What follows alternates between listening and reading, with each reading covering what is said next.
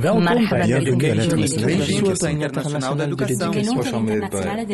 Willkommen till Education International. Bienvenidos a la Internacional de la Educación.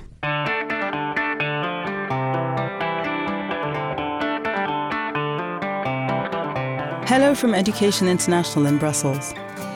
This is Ed Voices, a podcast of global education news and advocacy. EI is more than 400 teacher and educator unions and professional associations in 173 countries, representing 32 million members. Here's your host. Hi, it's Martin Henry here, researcher coordinator at Education International, and I'm going to be talking today to Manos Antoninis, who is the director of the Global Education Monitoring Report, an independent report funded by UNESCO. And we also, in conversation earlier, discovered that Manos is an economist and has a background in a number of ways of working around the educational frame. We've just had a presentation from Manos at the executive board, which looked particularly at accountability. I was fascinated by your presentation and also the fact that the report has been so clear at framing teachers at the heart of teaching, which for us is a very important issue.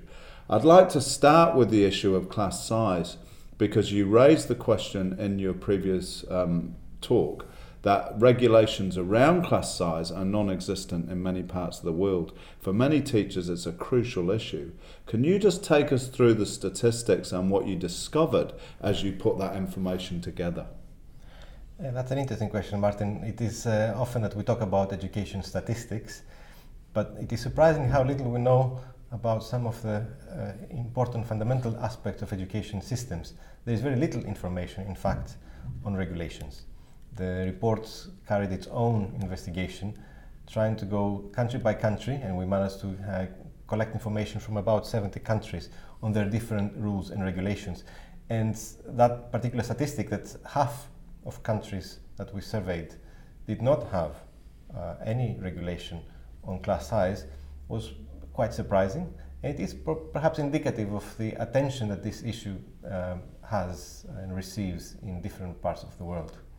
Uh, there's no doubt that uh, you know, more um, closer monitoring based on some rules would help reduce class sizes and make uh, teaching processes much more efficient.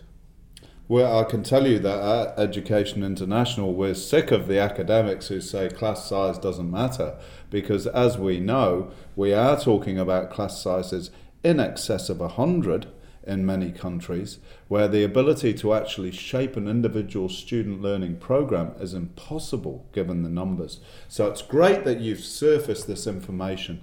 I think as well, in the discussion we've just had about accountability, you are looking in a very nuanced and balanced way around this issue.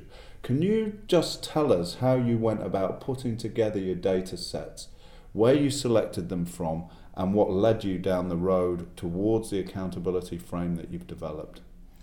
First of all, we should say that uh, the report every year has a theme, a specific theme, that uh, we decide jointly with our International Advisory Board. And the choice of accountability uh, seemed almost natural at the time. Uh, we report every year particular problems, several problems, across all levels of education, across different groups of countries. And it's natural when uh, such problems are being reported for citizens to ask who is responsible. And governments increasingly turn to the idea that, oh, what uh, we really need is a stronger accountability system. Now, accountability is a concept that has come into governments from the corporate world, uh, from financing, from accounting, uh, from performance, and uh, it doesn't necessarily sit very easily into education. And why is that? The, the report takes the, as a principle that education is a shared responsibility. But accountability rests on the idea that you can actually pinpoint responsibility uh, with individuals uh, with particular institutions. However, we know that most of the things that we strive for and we aim for and we desire for as education outcomes are not just the results of one person's actions. They are the result of uh, activities by several people, by different institutions at different levels. For example, You may want uh, to ensure an appropriate learning environment, but that is not just the responsibility of the school. It's the responsibility of government for providing the resources. It's the responsibility of the teachers for uh, being uh, um, appropriate, behaving appropriately in the classroom and ensuring that all students are respected. It's the responsibility of the students as well uh, for ensuring that uh, they don't disrupt the education process for their peers and their fellows. So, when it comes to accountability, it is very important uh, to remember that we cannot hold people to account for results that are beyond their control. They may be contributing to them, but to hold them singularly accountable for that result is the wrong way to go. That's why it's very important for uh, these processes to be based on trust and an understanding of the different inputs everybody is bringing to the education process. So I wouldn't necessarily say that it's an issue of uh, data analysis. It's an issue of analyzing the principles, uh, the assumptions of what would take us to a better uh, education process that would uh, achieve the results that we all want. Okay, this connects very powerfully for the discussion that we've had on professional standards this morning. And also, I'm very impressed by your educational philosophy in approaching the new public management theory, which is what you're talking about around accountability, with some skepticism, because we certainly do too.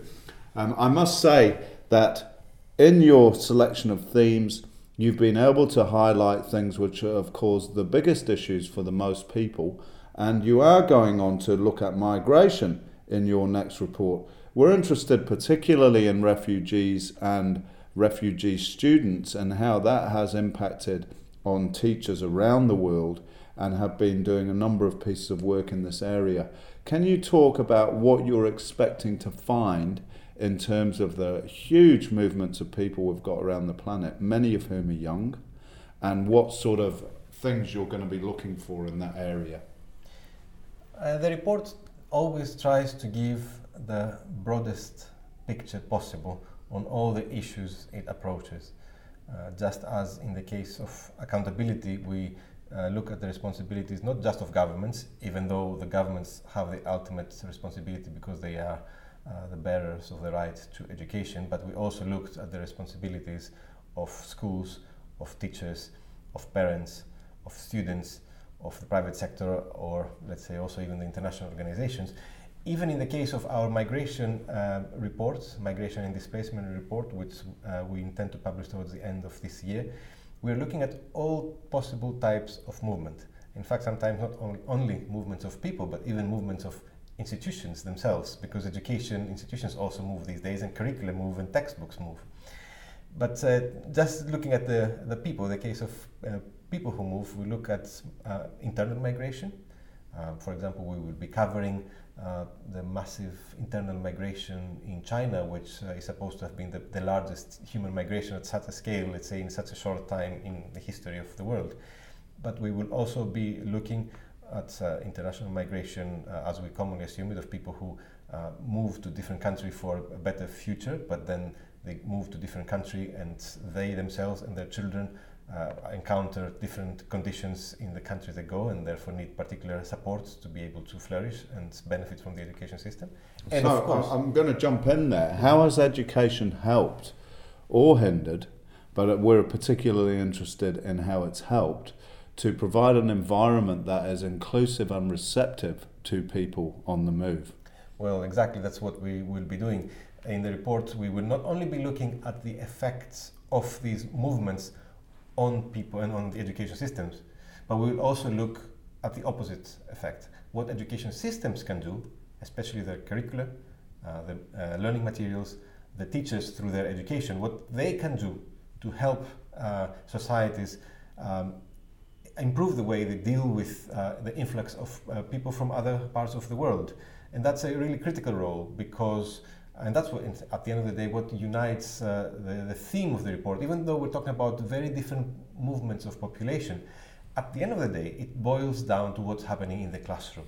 How teachers can actually be respectful of the diversity, how can they can see the differences between students and help different students help them coexist help those who are lagging behind and have particular struggles to uh, catch up, help the integration, and uh, therefore create a new generation of people that are more tolerant, they're more open to diversity, they're more open to differences, and therefore help build different attitudes than what we sometimes see in countries around the world today. Okay, and there seems to us to be a, a huge embracing of the inclusion agenda and understanding that the support for teachers within that is critical. So, being able to understand second language pedagogy, being able to de- deliver culturally reflexive frameworks that accept the students in the classroom is something our teachers want. The support that governments offer is not always there. And that's where we get to the economics question. When a government's going to start putting their money where their mouths are and start supporting education in the classroom so that it can deal with the issues that you've talked about? Financing of education is, of course, an extremely important uh, part of the picture.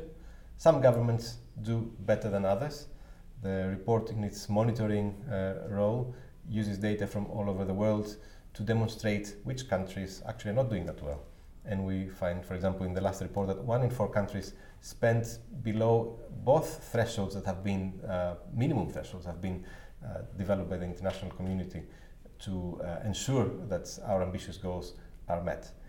But uh, year after year, we also draw attention to the following issue we tend to think of financing uh, that comes from governments, either governments at home or aid, uh, so when governments fund those governments of poor countries. But in many parts of the world, it is actually uh, the cost of education is very unfairly shared uh, within societies, because in many particularly poorer countries, households spend out of their pockets either because the, the tax system is not working, so uh, it's just not functioning. As a result, those who generate the most uh, profits are not being taxed properly to feed this um, financing back into the system, or because there are other forms, uh, often corrupt forms, uh, of, of delivering education that end up being at the expense of the most vulnerable and the poorest such as privatised schools. We've had a discussion about that today, and I've really appreciated your openness to the way that you've worked with data. And um, I'd just like us to round up now on the idea of what you think data, given that we often have a conversation at the transnational level, that overuse of data or standardization of data or, or using data in order to fit everybody into the same space is problematic. How do we protect against that? Because I really believe that you've attempted to do that in the GEM report and have been largely successful in shaping a context and an understanding. What do you think the critical factors are? Hmm. You're putting me on the spot here. I'm the director of the Global Education Monitoring Report. Uh, most of our readers expect to find in the report information that they can generally compare between countries. Now, it's important to say that some people do that with different intentions, and sometimes the use of the information that is being provided uh, is not the right one.